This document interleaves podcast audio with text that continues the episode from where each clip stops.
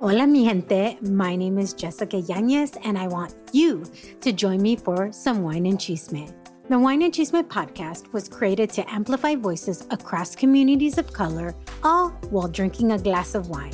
From wine talk, interviews, and recaps of all things pop culture, join me every Wednesday for the Chisme. Please make sure to check out the Wine and Chisme podcast and other amazing podcasts as part of the Latina Podcasters Network.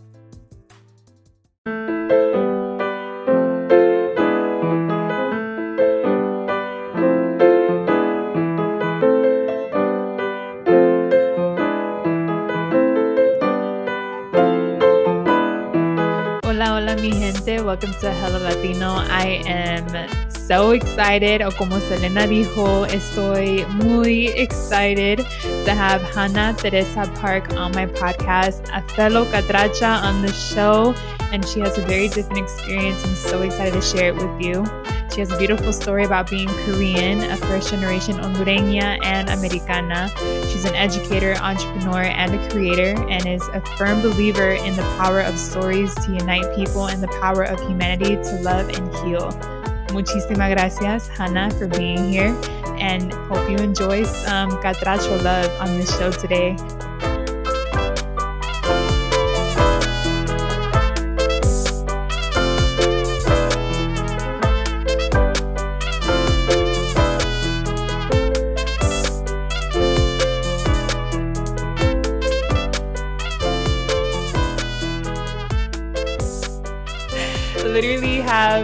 So many questions for you, but I'm just so excited to just have this be an organic conversation with another fellow catracha on the podcast and a catracha who has a very different experience than me, right?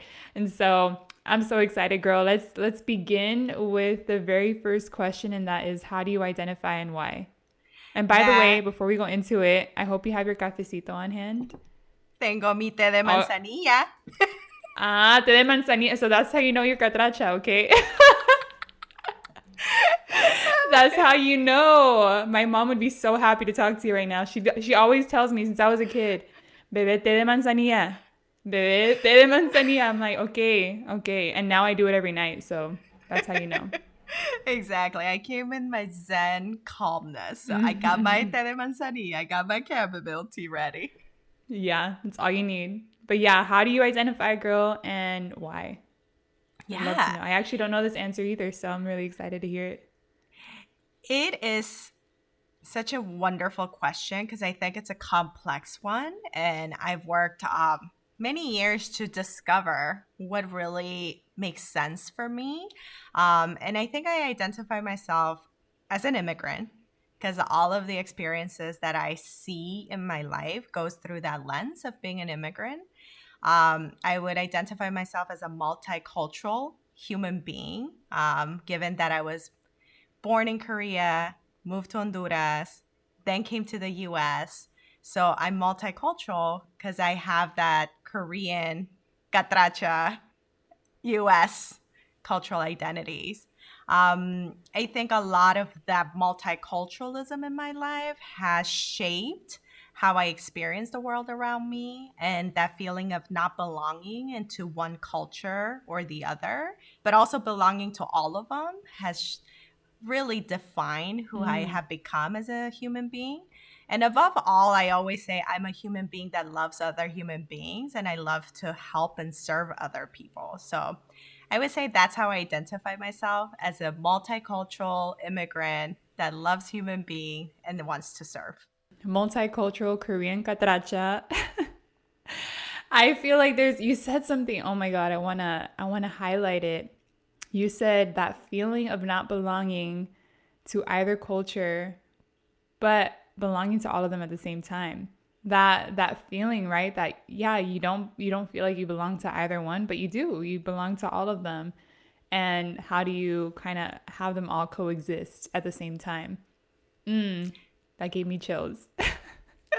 yeah, I think it's a lifelong journey of discovery, of working on myself. It's never uh, it wasn't always an easy journey to get to that point of being like, you know, I belong to all of them and I belong in the way that I belong rather than um, having to work myself to fit into those molds. Um, you know, I am a Korean catracha whose hips are Korean, so I cannot dance punta or salsa, you know, but my heart is 100% catracha and I love life. I love music. I love all of those mm. vibrant way of living that I was taught by growing up in Honduras. So I have yeah. all of these different cultures and upbringings, um, and navigating through all of them has been a lifelong yeah. journey and it has shaped who I am today. I want to dive deep into your your journey in in really just embracing right your your multicultural identity and embracing again all your sides right? And how I love that you said it's I belong the way I belong to them right? It's going to be different. So let's start from the very beginning what do you remember your immigrate? And by the way, I love that you immigrated to Honduras from Korea because I think there's always a misconception that people only immigrate here. And it's like, no, there's immigration happening all over the world. And so I love that you bring that narrative to this platform because it's a narrative that we haven't heard yet. So I'd love to know your your immigration story, whether it's it sounds like it's your immigration story from Korea to Honduras to now here. So walk us through that journey.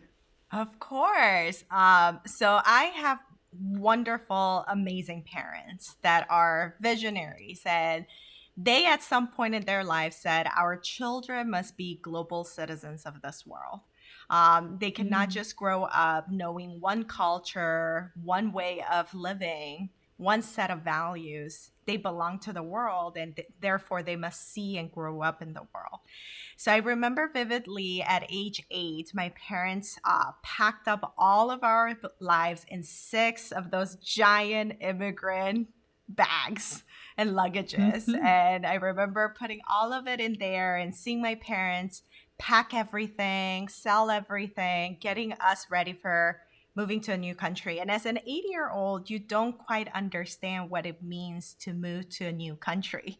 Your world. You said goes, you were eight years old? Yeah. You're eight years old. Wow. Yeah. So, so I had I, no idea what was going on. I, you know, I just listened that we were moving to a new country, but my world is school playground, my friends. So when you say a new world, you don't have a context for a, what a new country looks like. But I remember my parents selling all of it. And then I was like, I have to help. So I remember I had this like color pencils and sharpener that was dear to me. And I went to my friends and I was like, hey, they say I'm moving to a new country. Do you want to buy my color pencils and stuff? And I remember oh selling God. them and I couldn't let go of my pencil sharpener that was shaped as a home. And now I look back, it must have been a symbolic thing. Like I couldn't let go of home. And so my parents mm. found out that I was selling my color pencils to help them. They were like, no, you don't need to do that. You can keep your pencil sharpener in the shape of a home. And to this day, I have that pencil sharpener with me. Um, so we packed everything, uh, we traveled. It was the first time I was on a plane. And I remember arriving to San Pedro Sula, Honduras. And when you get out, hey, uh, that's where yeah. my parents are from. the best. I and I it. remember as a child landing there and just feeling this thick, you know, heat of humidity just woof you know, brushing through your face. And I was like, whoa, that's different. That's new. And then I remember walking outside of the airport and having that sun kiss your skin. It's almost like a little tiny sting, but it just lands in your skin and it's warm and it's hot. It was a sun like I'd never felt before. Um, and just like that, we were in a new country and we had some family friends in Honduras. So, you know, we went with them. And I remember a lady taking me around the neighborhood to introduce me. And it was the oddest feeling to still be able to hear, but not understand a word, still be able to say, but not be understood. And that was the first moment I knew I had arrived to a new place. Oh my God. How was that? Do you remember that feeling of like, my God, they don't understand what I'm saying, but I'm saying the right things. I don't know what they're saying, but I'm sure they're saying the right thing. You know, like you just you really don't know. There's there's a huge language barrier that you weren't introduced to before. Absolutely. I remember vividly being there holding the hands of this lady, and they were talking, and I would look at them and I could hear what they were saying, but my brain couldn't make sense of the words that were coming out. And I was saying something to express, like, hey, where am I? Who are you? And I remember I was saying the words, but they couldn't understand what I was saying. And that's when I knew I was in a different world. And your parents, did they know any Spanish or did they kind of walk into it the same way?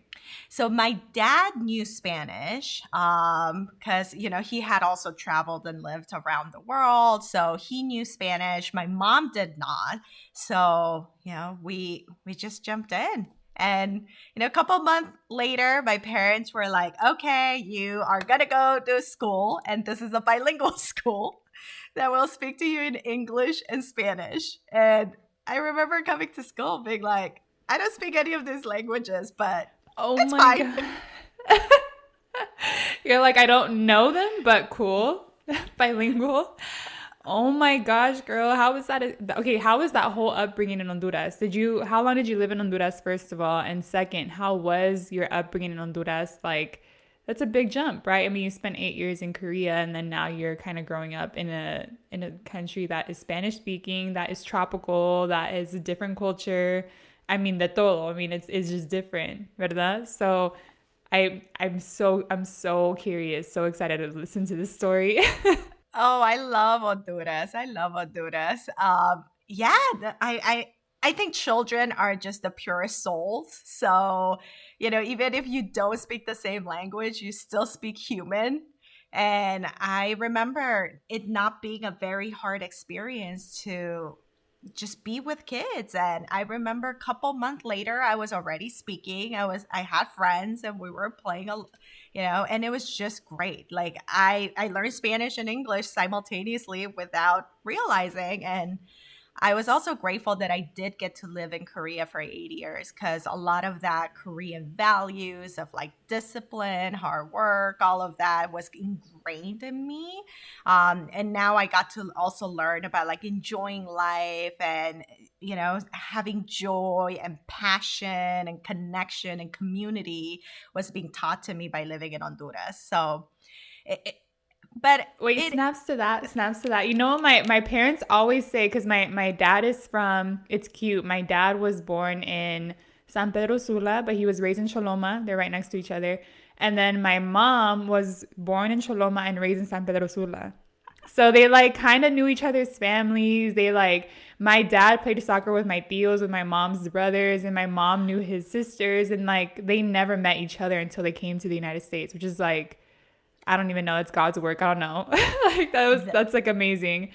But they always say like because you know we're San Pedro Sula for those who don't know is like in La Costa. So it's it's that vibrancy, it's that life, right? Like you were saying, it's the community, it's like happiness, enjoying life. And my parents always, always told all of us like that's what it means to be a hondureño, catracho. Like from being from San Pedro Sula, from being from Choloma, you're just you're enjoying life, like life for its full its fullness, right? Its full potential. And I'm like, that's how we all are. Like no matter what we're going through, we're just enjoying life and community, right? Yeah, which is such a beautiful value that I learned from being in Honduras.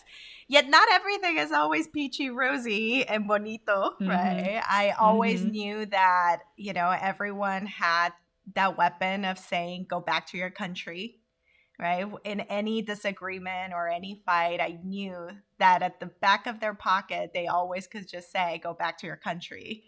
Um, you know, I also remember like really there was a call for like who wants to be in baile folklorico dance group folkloric dance group and i was like i want to dance folklorico and i remember showing up after school to class and having the instructor tell me tú no puedes estar aquí like you can't be in this folkloric dance like you're not hondureña like tú eres coreana no podemos tenerte aquí we can't have you here and like feeling that rejection mm. of like mm. growing up in that country really shaping who I am by the people that I love in this country, the food that I love, the place that I love, the people who I live with, and yet feeling I don't truly belong. So that was the beginning of knowing that always you could be told to go back to your country, to know that certain things were not available and open to me as an experience. Um, and that was tough times because you you don't quite understand as a young teen mind, like, pero yo soy de aquí. What, what do you mean I can't dance folclórico? Oh my God, I'm sorry. Y la verdad que sí, you know, you do. but how how long were you there for? I was there all from third grade until high school. So I would say like a good 12, 15 years in Honduras. Oh my, that's your whole adolescence. Like you yeah. really grew up there. You really yeah. grew up there. Yeah. And then I want to know, well, want to know what that what that experience was like. You know, when you were told, you know, vos no sos hondureña. Like that's a really hard thing to hear when you're growing up there. Did experiences like that continue to happen from oh, there? Oh, absolutely, and it continues to happen to this day, right? Um, and I think, I think that shock, the second wave of shock was when we finally went back to Korea. So for my quinceañera, my parents said, Do you want a fiesta or do you want to travel? And I love traveling. So I was like, I don't want a quinceañera party. Get let's go and travel. So we went back to Korea after I think like eight years have never been back. And when we returned, it was another culture shock because it was like, oh my God, why do you speak Korean like that? Like you speak Korean like you speak English. Like, oh, you're like a Twinkie. Like you're white and yellow in the outside, but white in the inside. And it was just another like reacculturating to Korean and being like, wait, what do you I'm not Korean? And I think that 15 year in my quinceañera birthday trip is when I realized ooh, this whole concept of Gloria Anzaldúa, ni soy de aquí ni de allá. I'm neither from here nor there. And like that just came so real to me. And I was like, wow, where do I really belong? Wow. And have you found that, do you think, where you really belong? Oh, yes. Yes. It's been a life journey. And I didn't have the words to understand that because you're a 15 year old girl, right? You're studying social studies and math. And, you know, I, I, I knew my parents always created the possibility of us coming to the US for my brother and I to come to the US for college, for building the next stages of our life. So I knew that was a goal in my life to come to the US. Um, so when I came to the US for college, I actually got accepted to Grinnell College. It's one of the like top liberal arts colleges, but it's in Iowa and I'm not a geography expert, so I was like, yeah. Iowa, ha de estar cerca de Miami, you know? I know oh Miami. My girl. I know Florida. No, when I landed there yeah. and they were taking it in a bus, I was like, hey, all this campo de maíz, like all this cornfield, endless cornfield for hours and hours. I was like, ¿Dónde estoy? Girl. You were so wrong. You were like, what? Where's Miami? Where are the palm trees? ¿Dónde está la playa? Yeah. Yeah. But, it, oh but that's God. when I started my journey. Like I became a sociology major. I studied Spanish literature. I wanted to know historically. I wanted to learn about the language, the literature, the history. I wanted to learn sociology so I understood how our identity shaped, constructed. What are all of these social entities that play a role in developing identities? And quite honestly, I didn't find an answer. I still felt like I didn't belong, you know. Um, eh, but I found a community. I, I found a community of Latino students, and they had different experiences growing up in the U.S. And they taught me a lot about their lives and what it was like to grow up in the U.S. as Latinos um, I got to meet a lot of like Asian American experiences in college as well. And I kept navigating. I kept reading Gloria Anzaldúa. I kept reading more about how to navigate this. But to be honest, I was mad. Well, at least I was mad. I was bitter and I was sad and I was angry. I was like, if I don't belong anywhere, nadie me quiere, nadie cree que pertenezco, what's the whole point? And I would get so I was living under that cloud. You know, I remember the day that I knew I was living under that cloud was my husband and I went for some tacos And the question I always get is, "Ay, ¿y tú hablas español? ¿Por qué hablas tan bien el español?" But that comes from like curiosity and surprise, but when I'm coming from a place of not belonging and feeling like an outcast, those questions can be hurtful because that was the context I had for my life. So I remember the lady, la cajera, being like, No me digas, hablas español. ¿Cómo sabes hablar español? And I remember just being like, porque crecí en Honduras. And I was like, just so sad, bitter, tired. And my husband was like, you know, she was just really surprised and excited to connect with you. And you were just so disengaged. And that's when I woke up. And I said, Why are you so bitter and sad? Like, it's giving you more opportunities to connect with people. And you're carrying that whole not belonging and being bullied in high school with you. And you're not opening yourself to connect with these wonderful people that are also immigrants having similar experiences. So that's when my life took a turn. And I started really looking at, you know what? This is actually a superpower. You know, I, I can connect with people in a broader way. We have way more shared experiences and it allows me to be more human and more connected. And that's when my life took a turn. Oh my gosh. And I, I bet you can connect with so many people, not just Latinos, but you can probably connect with a lot of Asian Americans who have an experience here or just, you know, folks with an Asian experience. Like, I think that is a superpower. I always look at Latinos, I'm like, we have a superpower. We understand half the world. Like, we, you know, like we we have a superpower. But for you, it's like, girl, you got you got major superpower. You can understand so many so many different experiences because not only do you experience those things, but because you live them. Again, yeah. it's like ni de aquí ni de allá, but de los dos, you know, like you are you are from all those places. Those are all parts of your identity. And I think what's beautiful that you said is you really went to college trying to look for your identity, right? And like trying to study it, unpack it, and really intellectually learn like where does this come from? And for you to be like, I didn't really find an answer.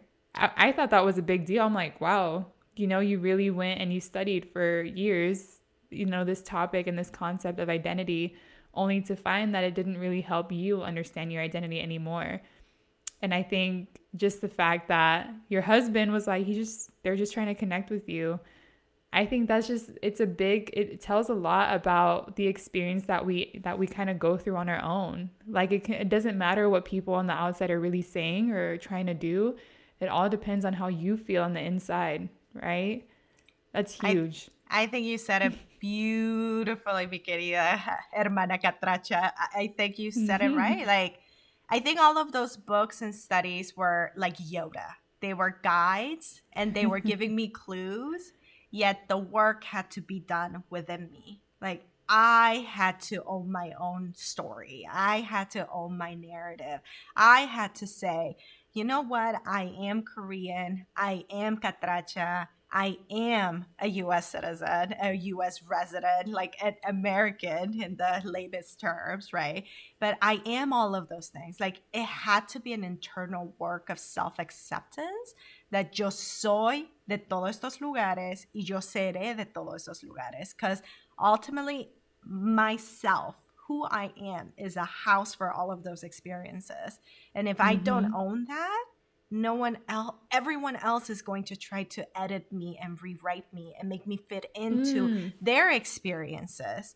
So girl snaps. it, yeah so i was like it's an internal work. It's a self work it's inward. And i needed to accept myself for who i am. So then i don't get bothered by how others interpret and experience my stories. Mm-hmm I mean, I'm I'm a big believer in write and tell your story before anyone tries to do it for you. Because people will. People will make their own assumptions and their own stories about you. And if you don't own that narrative, if you don't own and embrace who you are, which is, you know, it's always easier said than done, but people will do it for you. And people yes. will just make you make you I guess second guess who you are, right? Because opinions are really powerful and if if you don't if you don't have conviction in who you are it's you're shakable you know in in those opinions yes but for when I'm listening to you, I'm like, you, you went on this whole journey to really, and it's a lifelong journey, as you're saying, right? To really own these identities. Did it start with your husband saying that? Like, she's just trying to look for connection, or where did that, how did that work really manifest itself, and when did it really happen? I think I knew I had to do work because I was in pain. And I was like, it, it's not a life worth living if I am constantly in pain, grappling with who I am. So I knew that from that pain, I knew I had to do the work. I think the second wake up call was when I didn't even know how I was showing up to the world because of the pain I was carrying. So I didn't mm. know. So when my husband said like, "Hey, why are you always so like on edge and on the a la defensiva, you know, always trying to defend yourself?" And that was a wake up call of like, wow, the pain that I harbor and carry with myself is making me show up in the world in a way that I'm distancing the people that I actually want to be connected to. So I mm. continue to perpetuate this pain and recreating it over and over and over again. And then you know, I did a lot of self work, right? Of understanding that, wow, those stories of pain that I continue to recreate will continue to manifest because I keep acting on it. So I got to break mm-hmm. that pattern. So I just started telling better stories to myself. I said, you know yeah. what? You're awesome yeah. porque eres catracha, coreana y americana, you know, like all of these things, I just started telling new, fresher stories and not telling the same stories from the past of the girl that was said, no, tú no puedes bailar folclórico, the girl that was told to go back to the, her country, the girl that was said, like, you don't speak our language well, or laughing at my parents, right, because they don't belong. Like, all of that stories are part of me, but they didn't need to be part of my future. So I started mm. rewriting. I was like, what kind of human being do I want to be? And I said, I want to be a human being that supports our community. I want to be the type of human being that people can count on. I want to be the type of human being that can connect to anyone, regardless of their experiences, because there's love. And I said, that's who I am, and I'm going to create myself to be. And that's the protagonist in the story that I want to play as I move forward. And it's been a practice. I mean, I one thing that I always say, and, and people people laugh at me because I'm I'm always saying it, but it's so true. I'm like, that's on trauma. Like that's on trauma. I always say that because a lot of the things that we do, it, it comes from trauma, right? It's our past trying to protect our future, trying to protect our present.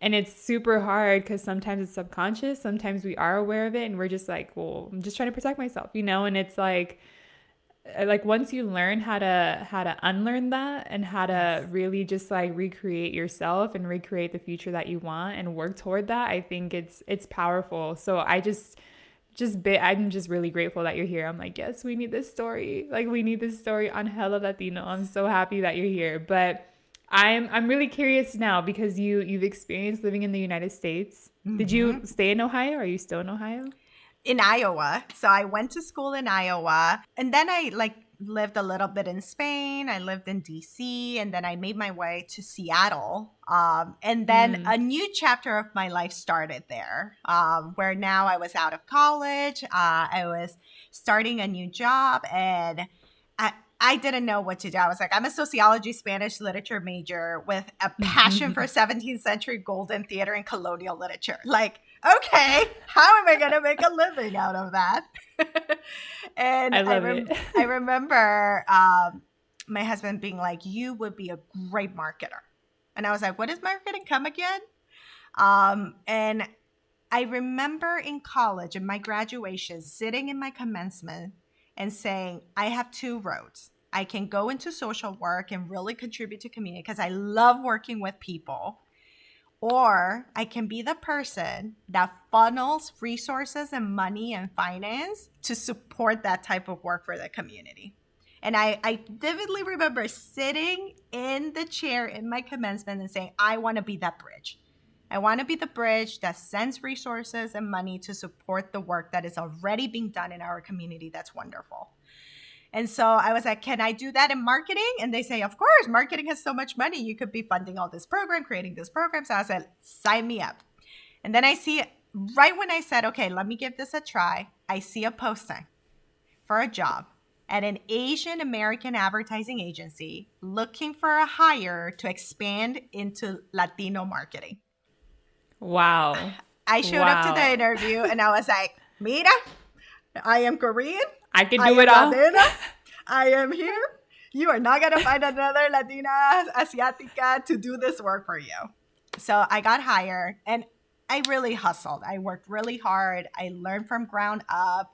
Um, you know, from the point that I was terrified of answering phone calls to like building, you know, their huge Latino marketing practice within their agency and working with like Fortune 100 clients, doing all these amazing programs, supporting scholarships, supporting the community. But I was like, something's missing. I am so far away from helping the community. Like I I was flying like first class from coast to coast just to have a meeting, come back, sipping champagne, living the ad women life. And I was like, yeah. this is very far from what I said I wanted to do, which is to mm. be with mm. community and to contribute. So I left the company and then I immediately got headhunted by an agency that does social issues. So they wanted to also expand and build a multicultural marketing practice in their agency that mm. focuses on social good. I was like, wow.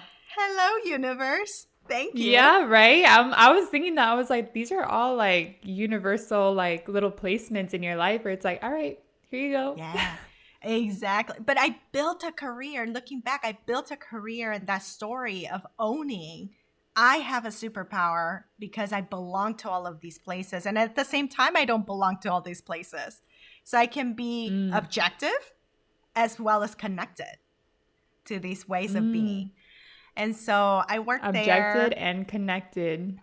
Objective yeah. and connected. Yeah. Wow. Wow. So I built a career doing multicultural marketing. You know, I got to a point where I helped in a campaign for girls empowerment with Nike. I was doing campaigns on recycling, environmental, water conservation, energy efficiency, health, like all these issues that I really care um, that would make a big impact for the communities I belong. Girl just i want to give you a big hug un abrazo because that's that's amazing work and i love that you built a career where you can do it all and represent all of your identities right? Yeah. And really just like it sounds like you really stepped into your identity and then all the things just kind of fell into place right? Yeah. the agency the work the the role i mean come on an asian you said an asian american agency looking to expand in latin america. I'm like what like what are the chances? Like that is the universe just giving you everything that you're manifesting. And it reminds me of i really love the alchemist it's one of my favorite books and i talk about this book all the time. That's what it sounds like to me. I'm like everything's in your in your favor like the universe is really working in your favor yeah.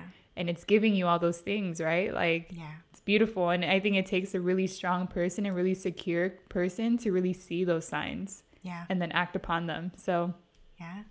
Yeah. Kudos and to I, you, girl. And I think all of that energy was able to come towards my life because I was willing to let go of the pain and the anger and the bitterness and the sadness of the bullying and the not fitting in. When I let go wanting to fit in and I started to just belong to myself and my experiences is when I was more open to all of these abundance that's in the universe. Um, however, you know, it's not all this easy story, right? There's painful nights, there's moments I'm doubting, there's moments that I'm still wondering if this is enough, right? And I remember like doing all this work, but I was, you know, advertising and marketing is quite white um, and I know mm. that it's an industry that's working to diversify, be more inclusive, be more equitable, but yet it is an industry that's still quite white. And so I remember at one point spending more money educating the white client on what they need to do to be culturally responsive and culturally celebrating the communities we wanted to reach out than actually doing the work that would benefit the community. So that was the moment when I said, I must go and do the work. And so that's when I let go of uh, my position at the agency and I wanted to travel. So my husband and I packed our lives in two small carry ons and traveled around the world for a year where we got to go and know more about how people live. Like, what are their desires? What are their passions? and we got to interview the best chocolatier in Latin America, the rock and roll bands, you know, the all of these amazing people doing amazing work. We got to interview them and learn from them what made them exceptional. And then when we came back, you know, I I've been doing this business helping Latina entrepreneurs and entrepreneurs of color, women entrepreneurs of color, how to expand their business because I learned all this marketing secrets from all these Fortune mm-hmm. 100 companies. I was like, my people need this. You know, I want to share these tools and strategies. So I started teaching classes and they were like, hey, can you do a seminar? Can you do this? And then it just blossomed from there. So now I have a business teaching people how to own their narrative, how to let go of the past, change your mindset, build your mm. entrepreneurship, mm. make it expand. And it's a work in progress, you know, and where I learned that whenever I'm willing to serve, I will always belong in that space. So I have never mm. felt so much love and acceptance and, you know, uh, so much connection uh, with all of these amazing Latina women I get to work with on a daily basis because I'm willing to serve and they are giving me the space and the honor of serving them. And in that service, I found the deepest, purest connection with people.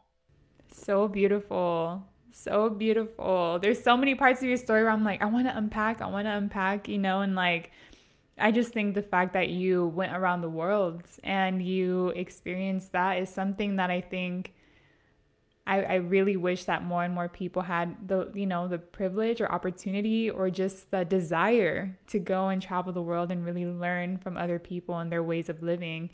And I think that for me, listening to your story, it stems back to what your dad taught you, right? He wanted you and your family to be worldly, to know to know the world, to know the world. And to me, I'm like, oh my God, this is part of you. This is part of your identity too. And, and from my eyes, right? I'm like, you are, you're a natural born traveler and you are worldly and you, you again have this superpower where you can connect to a lot of people in the world. Yes. So I'm like, just gonna sit with that. and I, it, oh, it's a journey because it's so hard to see who I am when I'm wrapped up in myself. Yeah. Right. Wow.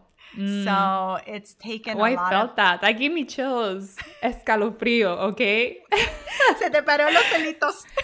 sí. Oh my god. No. Oh my god. Say that one more time. I just want it to like resonate with folks. Yeah. Yeah. It's hard to know who you are when you're so wrapped up with yourself. Right. And so when I was being what am I? What's my story? When it was all about me, me, me, yes, it was great to give myself that time. But when I started asking, as a human being, who can I serve? Who can I love? Who can I make a difference? Who that's when everything changed for me. It was no more about just me, me, me, but rather about like how can I be of service? And that's when I truly found that I belong to myself because you know I come from a family of my mom has the biggest heart.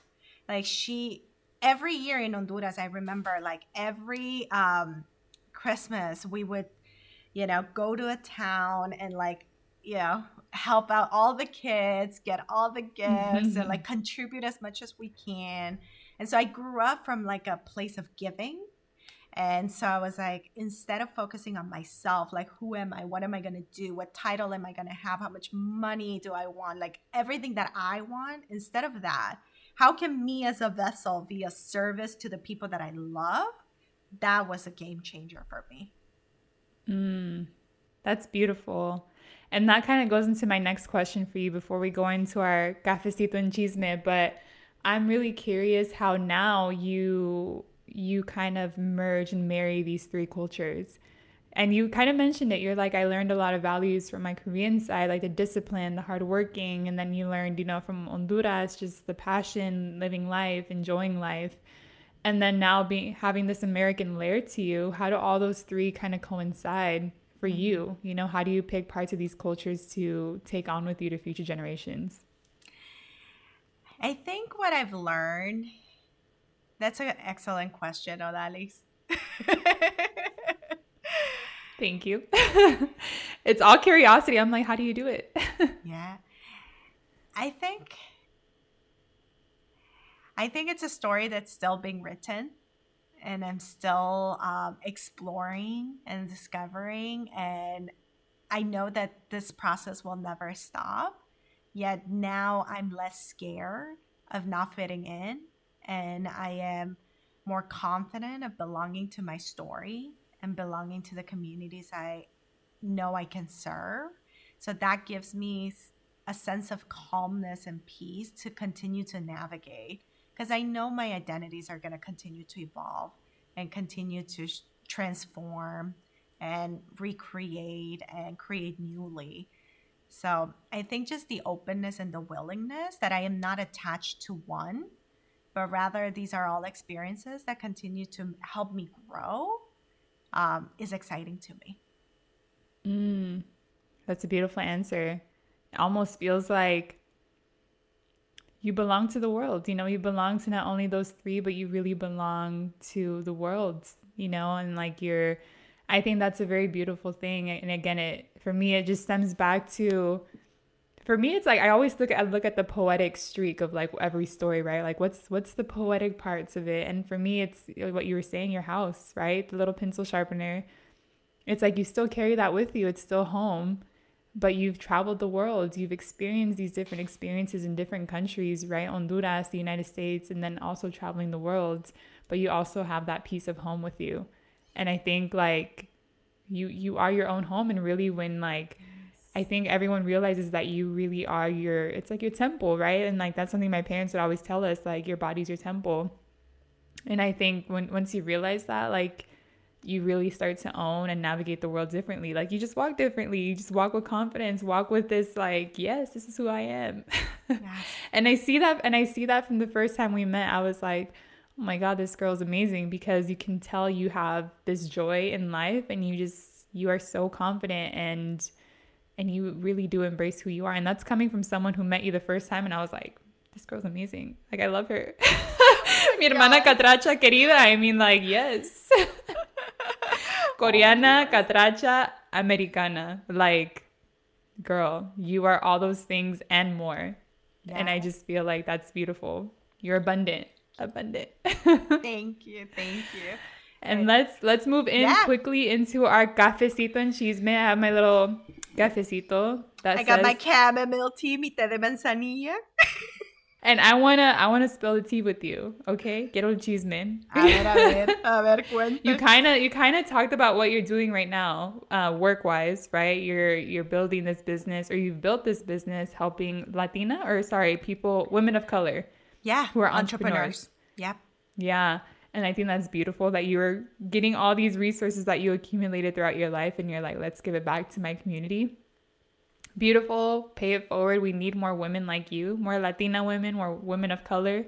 But I am curious about what else is going on in your life. You know, like you mentioned your husband. We can dive in, we can dive into that. I'm like, how did you guys meet? Like in this in this whole experience of of you, your life, how did you manage to meet your husband? throughout all your endeavors. I'm like, that's beautiful. Um, but also, yeah, just let us know what other what other passion projects you got going on, or what your business really looks like, and how people can connect with you. Yeah. Let's okay. hear the husband story. I love. A ver, a ver. Ya, el chisme is about the Holly. um, my husband is the most incredible human being. Um, I met him in Iowa in college. Uh, oh. So, you know, when, when you're in the middle of the cornfield, there's nothing else but work on yourself and find the love of your life.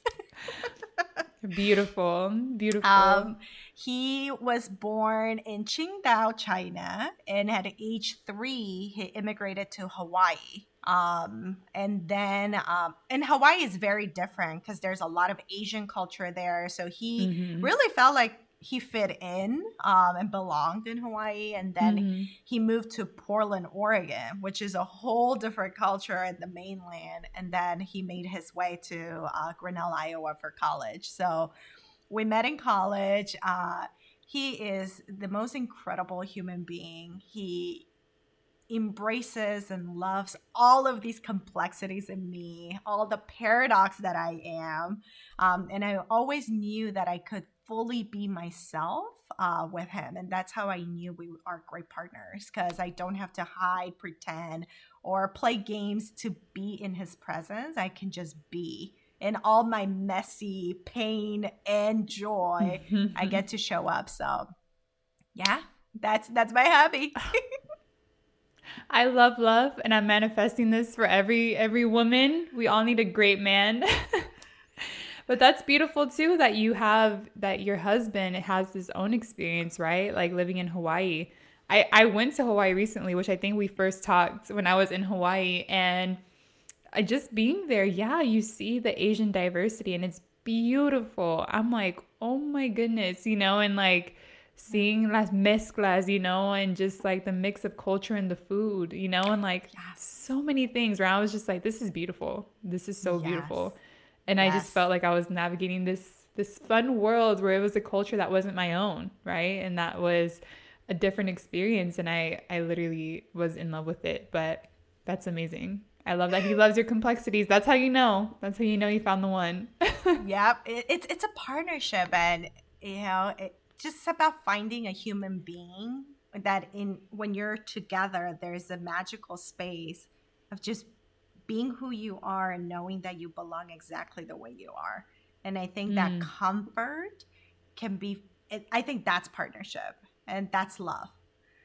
But i love for you to give us a gem of wisdom. What is one piece of advice that you would give to any woman of color entrepreneur who's listening to this or who's looking for you know that entrepreneurship or looking to create something of their own? What's one piece of advice that you would give to them it's all in the mind i would say entrepreneurship is the ultimate mindset game so it i see entrepreneurship as a beautiful journey to self discovery, self acceptance, self love. And once you have all of that, the business you build becomes the greatest gift for the world. And that's why I love entrepreneurship because it demands of you that internal work, that mindset work. Because if not, it doesn't work in the marketplace. So I would say it's all in your mind. Own your story because you're so unique and make that story available to the world. Your business should be a gift to the world. And when it is, it's so beautiful to run a business. Yeah, yeah, I love that. And let's let's wrap up this conversation, this beautiful conversation with a brindis and with our cafecito. Oh, you, oh, girl. She said, wait, hold up. I already was prepared for this brindis. You said brindis. I'm not gonna be. You know, is that, Asian culture, is that a mimosa? It's OJ. Usually my mo- yeah, I was like my mimosa is lighter than that because I put like a splash of orange juice and it's all champagne. I was like, like, you know, a little garnish of of orange juice. Because in Asian culture, we say we don't cheers with tea because it's bad luck. And so I really? was like, I got my. Oh my gosh! Well, now juice. I don't want to do it. Uh, now I need to go get like juice. Go get yourself a juice. I know I need to get juice. Oh my gosh! Well, do we'll do a brindis. I'll I'll have Un my cafe. Virtual. It's not tea. It's, it's not tea. Exactly. There you go. There you go. And I, I recreated this. I rebranded what brindis means. I did it with a cafecito because, you know, different. Yeah. But let's do a brindis. And for those listening, it means a virtual cheers. And let's manifest some good for our our community. And it could be our Latino community, it could be just community in general. But what do you want to cheers to and what do you want to manifest? Hmm. I cheers to the infinite power of human beings to love and be connected. and I manifest that we show more of our humanness, our humanity with each other beyond any ideology or thoughts or beliefs, just going back to the core of who we are as human beings and loving each other. Because after all, that's what life is about. Cheers. Salud. Salud. Mi hermana catracha querida, okay? I'm gonna change your contact name on my phone and be like, I Coreana, catracha, americana, mi hermana querida. Pero no O me pongas a bailar porque mi caderita sí es coreana. My hips are Korean, so they move like this. Y eso sí que me gusta la punta, okay? I can, girl, I can dance all day. You Mi gotta teach me. Una, pro, una profesional. I'm like, eh, increíble. I'm just like, mom, like, tenés trasero bien para bailar esta punta, okay? Like, Porque me she got the hip, la cadera y todo. I'm like, you just got it all. Like, oh my God. I gotta learn. There's a there's a fellow catracha hermana aquí en desesperada para aprender. Desesperada. Ay, hermana, un abrazo. Thank you so much again for being here. Una, un, un amor completa, un amor completa. Oh, gracias a ti. Really, thank you, Odalys, because you are creating the space for these stories to be told. And it is your hard work and labor of love that's allowing us to have these meaningful, beautiful conversations. So thank you for everything you're doing for our community.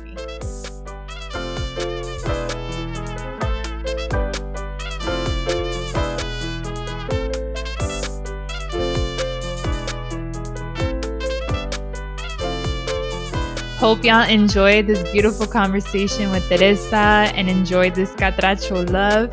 I know I did. And if you want to connect with Teresa on Instagram and Facebook, follow her at Teresa Park Oficial 1F and find her on LinkedIn. For more information on Teresa and what she does, visit www.teresapark.com. And see y'all next week for more Cafecito and Chisme. Connect with me on Instagram at ojasmine with four A's, Twitter at Odalys Jasmine, and find me on LinkedIn. And check out my website, odalysjasmine.com. Con mucho amor, tu amiga hondureña. And stick around to hear from my sponsor and partner, Chris Gates, co founder of Rise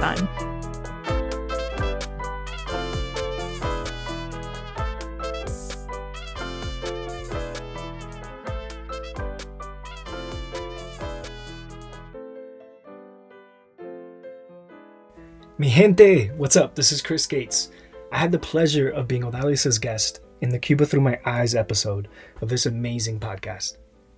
Today, I want to invite you to a free month's membership to my startup, RisOn. Founded by two first gen Latinos, RisOn is like taking a Zumba class for your mental and emotional health. Our mission is to build humans from the inside out, and we help first gen folks just like you to grow and to heal. So, whether you're struggling with life's challenges or just thirsty for a community to help you grow, RisOn is for you. Every week, we create a space for mindful introspection in community. That's what you get when you mix mindfulness, journaling, coaching, and vulnerable conversations. It's a space to be seen authentically, to develop self awareness, and build inner skills alongside a group of inspiring peers.